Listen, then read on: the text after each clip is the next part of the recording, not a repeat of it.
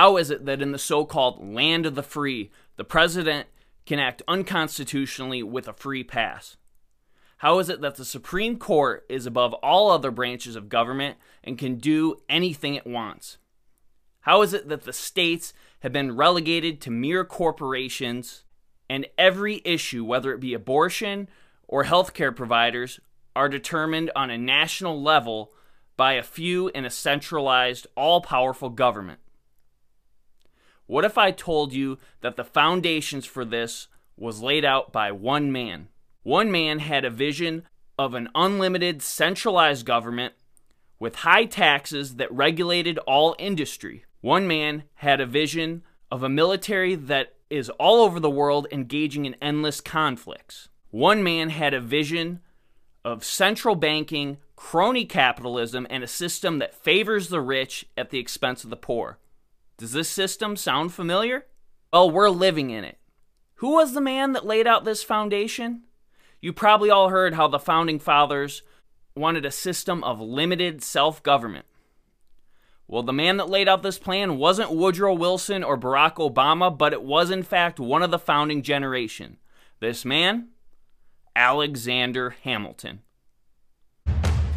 Welcome to Based Liberty, your source for politics. The government is way too big, way too intrusive, we are overtaxed. History. The right to self-defense is a natural, God-given right. The founders clearly understood this. Economics. We can't just keep printing off money. We can't just keep borrowing money. If you think this path is sustainable, then I've got a bridge in Brooklyn to sell you. And more. From a liberty perspective. I've got to disagree with you there. The income tax is clearly immoral because it assumes you don't own the fruit of your labor, the government. With your host, Darren Wisely. Deregulation and decentralization are the answers if we're ever going to get this thing back on track. We need to look to families, churches, and charities, not the state. What's going on? Welcome to Based Liberty, Episode eleven. Darren Wisely here. Today is Thursday, September tenth, two thousand twenty. And today, well, you heard in the opening monologue, and if that didn't get you a little bit excited, then we might need to call an ambulance because you must not have a heartbeat. So we are talking about Alexander Hamilton, and if you've gone through the kind of mainstream education, you might be saying, how can you say all these mean things about Hamilton? He's a founding father, he's a hero, uh, he's one of the greatest Americans ever, and that is kind of the narrative. I mean, he's got a musical named after him, he certainly is glorified in the mainstream media. He's the darling of both the left and the right. And usually the way to know who some of the worst villains in American history are is if both the left and the right accepts that they're generally pretty good, that's when you know, okay, this person's awful. And it is pretty interesting because Hamilton, as we'll find out, is certainly uh, no progressive, does not belong on the left. He believes in monarchy and a system that favors the rich. And this whole notion that, oh, he's an immigrant. Well, not really. Uh, he did come from the Caribbean, but that was part of the British Empire, so he moved from one spot of the British Empire to another. I don't really know how that makes you an immigrant. That'd be kind of like moving from California to Michigan. I mean, it's kind of a different country because it's California out there, but you get the point. It's still part of the same country. So that claim that the left tries to use to tie themselves to Hamilton doesn't really make sense. Now, I don't, he's not really a conservative either, at least in the American tradition. Now, he loved British tradition, so you could say he's a conservative in that sense. And the neocons do love him because Hamilton is a complete nationalist, uh, more so than just a nationalist, he's a monarchist. And they use him for their kind of one nation mythology they love uh, to use about American history. Problem is, once you get past all the propaganda and all the kind of uh, Hollywood uh, glorifying of Hamilton, you realize he is nasty, he's vile, he, Hamilton is a liar, and what you'll see in today's episode is the worst trait about Hamilton is just how duplicitous he is. He says one thing when the Constitution is being ratified, and as soon as he gets into office, boom, he totally flips the script, no shame about it. That's why he could be the biggest villain in American history in terms of one person who's done the most damage. Now, there's a couple others you could argue, so I'm not going to say definitively it's Hamilton. You could say Woodrow Wilson and a couple others. There's a strong case to say that no single person has done more damage to the United States than Alexander Hamilton. Let's just start off, uh, like I said, he was born in the Caribbean. He had no father. Uh, he was an orphan very young, and lucky for him, he was taken in by a merchant who seemed to take a liking to him, and he sent him up to New York for an education. And uh, Hamilton's story really is a great rags-to-riches story, so there is that aspect of him to like. And then he uh, joins the Continental Army, and he is a great patriot during the Revolutionary War, so I'm not going to take away uh, some of these good things to Hamilton's credit. He becomes uh, Washington's aide-de-camp. Uh, he's an officer, and uh, great for the cause of the American Revolution. Uh, but afterwards, it all goes downhill from there, unfortunately for us. Hamilton, um, he's part of the Federalists. So three, I touched on these briefly, the Spirit of ninety-eight, these two factions. The Federalists, who were actually nationalists, and the Anti-Federalists, um, also known as the Republicans, or but they were the true Federal Federalists who believed in a Federalist system. Uh, Jefferson would be one of the Anti-Federalist Republicans, and then uh, Hamilton on the Federalist side. But Hamilton had some very unique views in that he went a step beyond the general uh, nationalist Federalist side, and he was actually a monarchist. Hamilton really admired the British mercantilist system, and this was a system where the government protected certain industries. It was kind of a precursor to uh, state capitalism, or what we more generally call crony capitalism.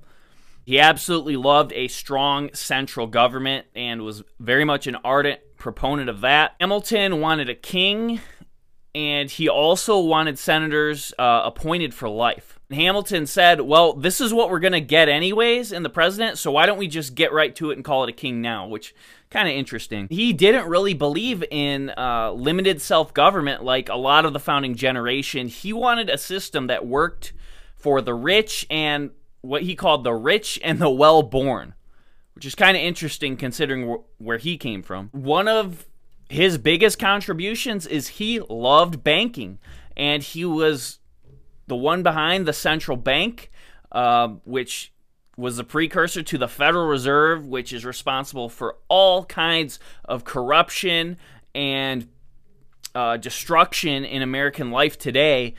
And he even went as far as to say that the public debt is a public blessing.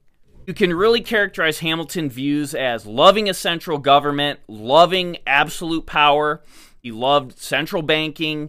He loved manipulating with debt and currency. And overall, he's just completely an elitist. Hamilton did a very good job hiding these views when he was trying to sell the Constitution. So uh, at this time of ratifying, and again, I've touched on this in another video, but the Anti-Federalists who wanted the small decentralized uh, system of government were very skeptical of this new central government uh, usurping their authority, and the Federalists were trying to sell the Constitution through these Federalist essays, which you've all heard of.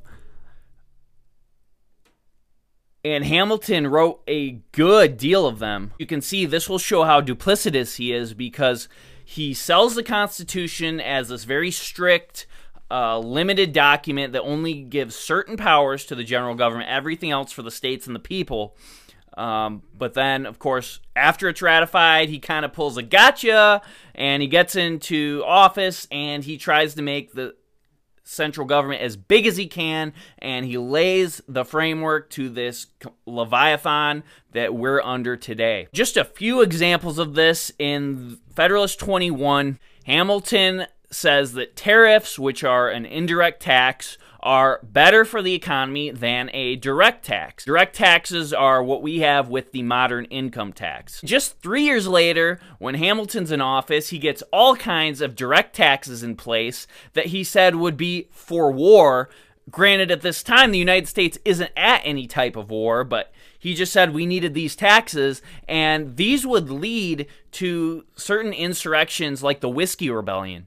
Another example of Hamilton just flipping the script in Federalist thirty-three. Hamilton says that the Necessary and Proper Clause of the Constitution wouldn't confer any additional powers to the federal government that were not expressly delegated. When Hamilton's in office, he cited the same clause to give the federal government power to act in ways that weren't expressly delegated, such as uh, proposing the first national bank. It's really interesting because this idea of a national bank was immediately shot down in seventeen eighty-seven in Philadelphia, but then Hamilton uses this very uh, vague clause that wasn't supposed to mean anything, and he even said so at the time of ratification, to do something that no one wanted at the ratifying convention, and that he said the federal government had no power to do. So the guy's just a liar, but the list goes on.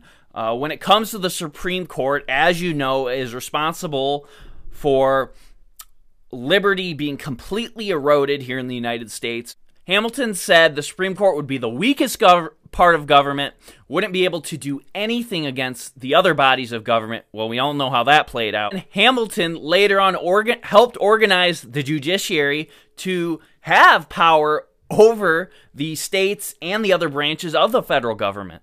Another example of Hamilton skewing the Constitution is with the General Welfare Clause, and you've heard how it's been used to do pretty much anything. Richard Henry Lee was very concerned about the General Welfare Clause, saying it would be used uh, to do every possible object of human legislation. Hamilton said, no, that is absurd. But of course, Hamilton does the old bait and switch when he's in office. He says this clause uh, is for a vast variety of particulars, either of specification or definition, which is...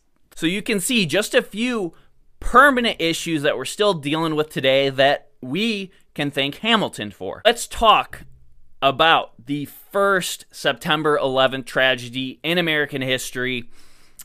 This is nine eleven seventeen eighty-nine. Ryan McClanahan coined this term, so I don't want to take credit for it. And if you want to learn more about Hamilton and some of the other justices, he's got a book, How Alexander Hamilton Screwed Up America. Great read if you want to learn more. Washington appoints Hamilton Secretary of Treasury. He is the first Secretary of the Treasury. And what are some of his fine creations? Well, he establishes the first national bank, which would be a precursor to the Federal Reserve we have now. Of course, the United States didn't have money at this time because, you know, we just got done fighting this big war against the most powerful empire in the world. So what does he propose? He says, well, we'll just fund the bank by borrowing from ourselves. James Madison, being the constitutionalist that he is, says, well, what authority does the Constitution give for the federal government to set up a bank? The Attorney General, Randolph, also advised Washington against signing this bank bill, and Thomas Jefferson opposed it as well. He said the Necessary and Proper Clause uh, gave no authority. Hamilton, in, in another one of his fine workings, says that necessary means no more than needful, requisite, incidental, useful, and conducive to. As we know, Washington did end up signing the bill to establish the first national bank. When it came to war debts, um, basically what the Continental Congress did during the Revolutionary War was just write a bunch of I O Us um, to the soldiers that they said they'd pay back after the war was over. Now, as time went on, uh, these... the value of these I O Us plummeted, and soldiers became really concerned that they wouldn't be paid back at all. And of course, a lot of them are just scraping by. Um, we all know the tough conditions these people went through. Uh, a lot of them in this uh, hardship sold off these I O Us to wealthy speculators who were willing to take that risk, and they sold them a lot of times for fifteen, twenty cents on the dollar. After the war, once this government set up, there's this question, what are we going to do to repay these I O Us, since a lot of the soldiers that were actually paid them had sold them off? Well, Hamilton said, we'll just repay the speculators because these soldiers showed little faith in, in us winning. They showed little faith in the United States government, so uh, we're not going to do anything for them. James Madison said, no, no, no, these people were desperate. They had nothing else. We should actually pay back the original soldiers we paid the I O Us to, not the wealthy speculators. Ultimately, Madison's argument didn't win the day, and the speculators were the ones paid back. Another issue uh, res relating to war debts during Hamilton's time as Secretary of Treasury is assumption. A lot of states also went into debt uh, funding this war. There was a question about how are they going to uh, pay off this debt. Well, Hamilton had the idea that, well, we'll just centralize it all and we'll have the federal government take on all these debts. Well, this was a huge red flag to the Anti-Federalist Republicans for several reasons. One, uh, taking on all this debt would centralize the government, give the federal government more authority than they're supposed to have. And two, this, um, like a lot of Hamilton's policies, favored New England at the expense of of the South because, for instance, Virginia had already paid off their war debts. So the federal government uh, taking on everyone's debt is basically using taxpayer dollars from those in the South that had paid off all or most of their debts and subsidizing those in New England who hadn't paid off their debts. So it was really a windfall for New England. At the end of the day, there was a compromise known as the Compromise of seventeen ninety. What happened is uh, those who objected to the assumption, Madison, Jefferson, agreed to this assumption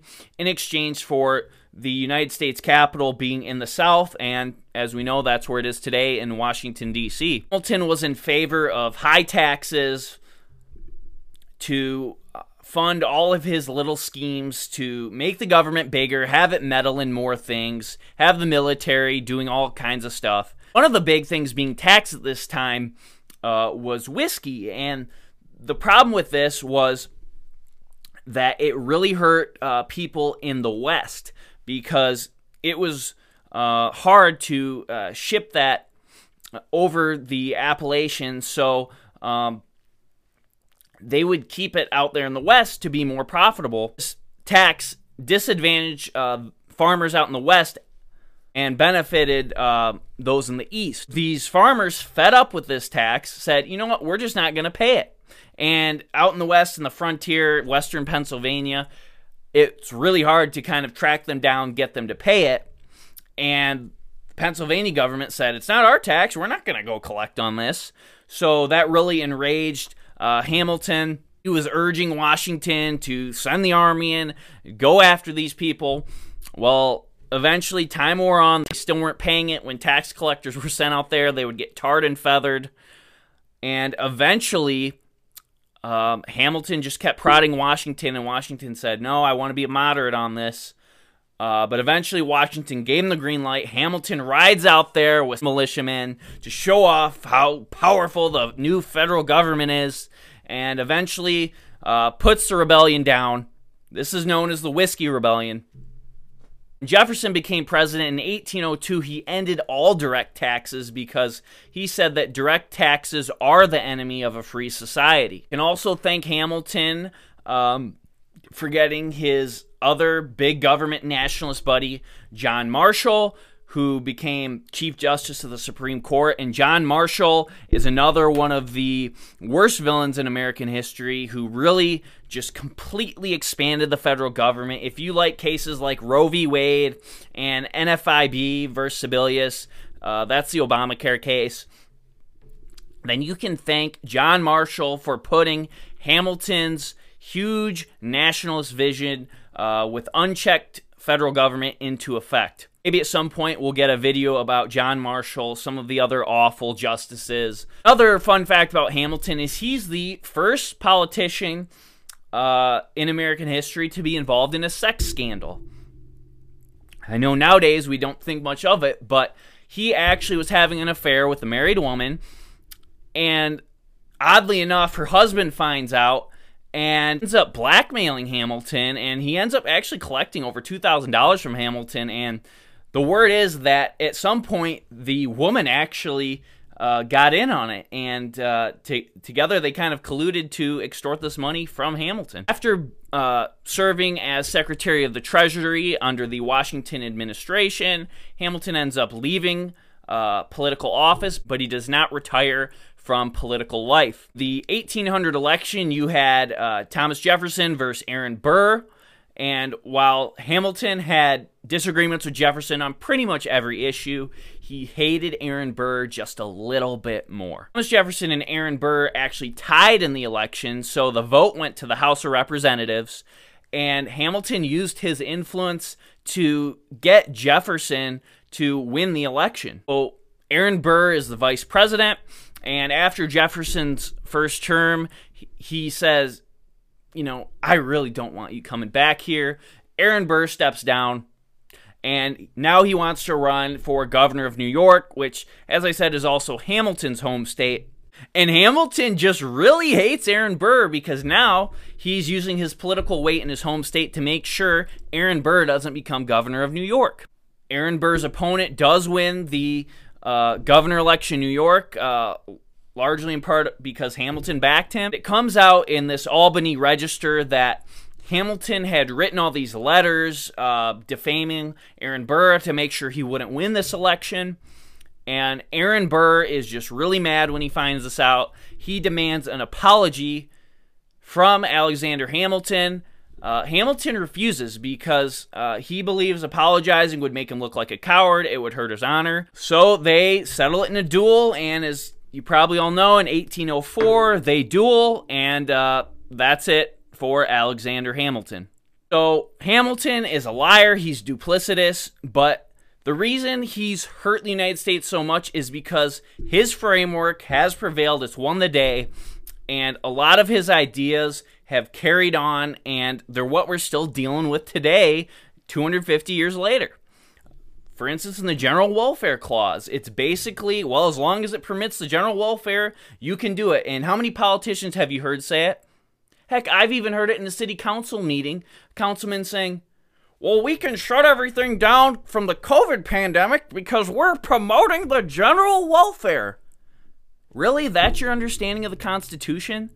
That this vague clause gives you power to do whatever you want?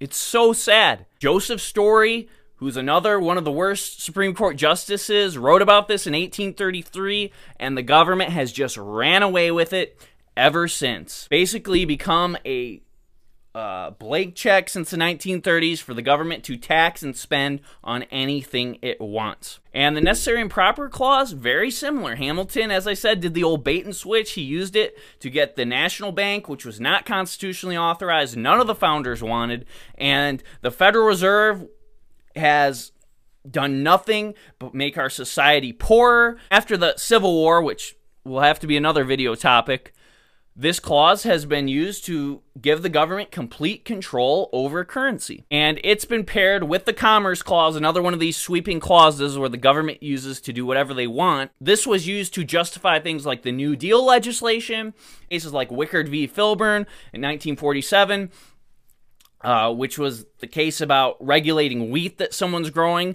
The government says they can basically regulate anything you do. So, hey, thanks for watching this episode. I was really excited to do it. I hope you enjoyed it. Hamilton's legacy lives on, unfortunately, but really the only answer for us to combat this federal government that can do whatever it wants is to learn the real history. When someone says, oh, the general welfare, correct them. Tell them, no, no, no. This is a myth. This is tyranny. The courts and people like Hamilton have totally flipped the script, and people have ran away with it, and idiots will believe it. Arm yourself with the truth. That's how you combat this stuff. That's what we're here doing on the show. As I said, we're taking an axe to myths and propaganda, and they use this propaganda against us to say, well, the founding fathers like Hamilton, yeah, that's one person, and when he sold the Constitution, he sold it on totally different grounds. So listen to what people said before the Constitution was ratified, not after they were in office, to use for their own political gain. Hey, if you like this episode, you want to help us keep the lights on, like, subscribe, share with your friends. Really appreciate it. Uh, you can check out the Facebook page, Twitter, uh, the YouTube page, go to choose wisely dot org, and you'll have a hub of everything we're doing. Hey, have a great weekend, and we'll talk to you soon.